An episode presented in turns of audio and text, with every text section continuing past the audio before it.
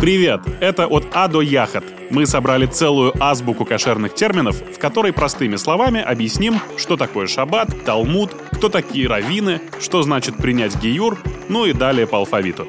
Если ты много раз слышал эти слова, но хотел бы узнать, что они на самом деле означают, то, скорее всего, ты по адресу. Это специальная рубрика нашего подкаста и гайд по языку еврейского мира.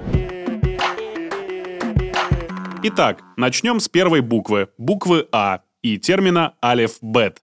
Алеф-бет, он же еврейский алфавит, назван по первым двум буквам алеф и бет, состоит из 22 букв. Говорят, что такими буквами пишет сам Бог, является письменностью для многих еврейских языков – иврита, идиша и ладино.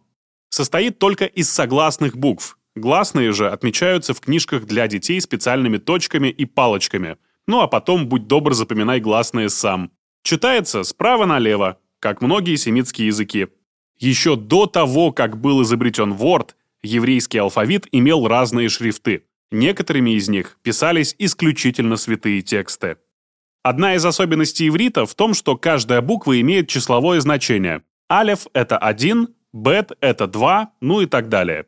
Получается, что разные слова могут иметь одно числовое значение, как, например, вино и секрет, выпил вина, рассказал секрет, женщина и мед. Ну, тут все понятно, что часто используется для раскрытия тайн мироздания в Кабале. Еврейский шрифт распространен в мировой культуре. Например, он украшает флаг Ельского университета, на нем часто писал Ньютон, а также именно стилистика ивритского шрифта легла в основу брендинга Coca-Cola по всему миру. А еще, конечно же, мы неоднократно вспоминаем мерч Ильи Соболева.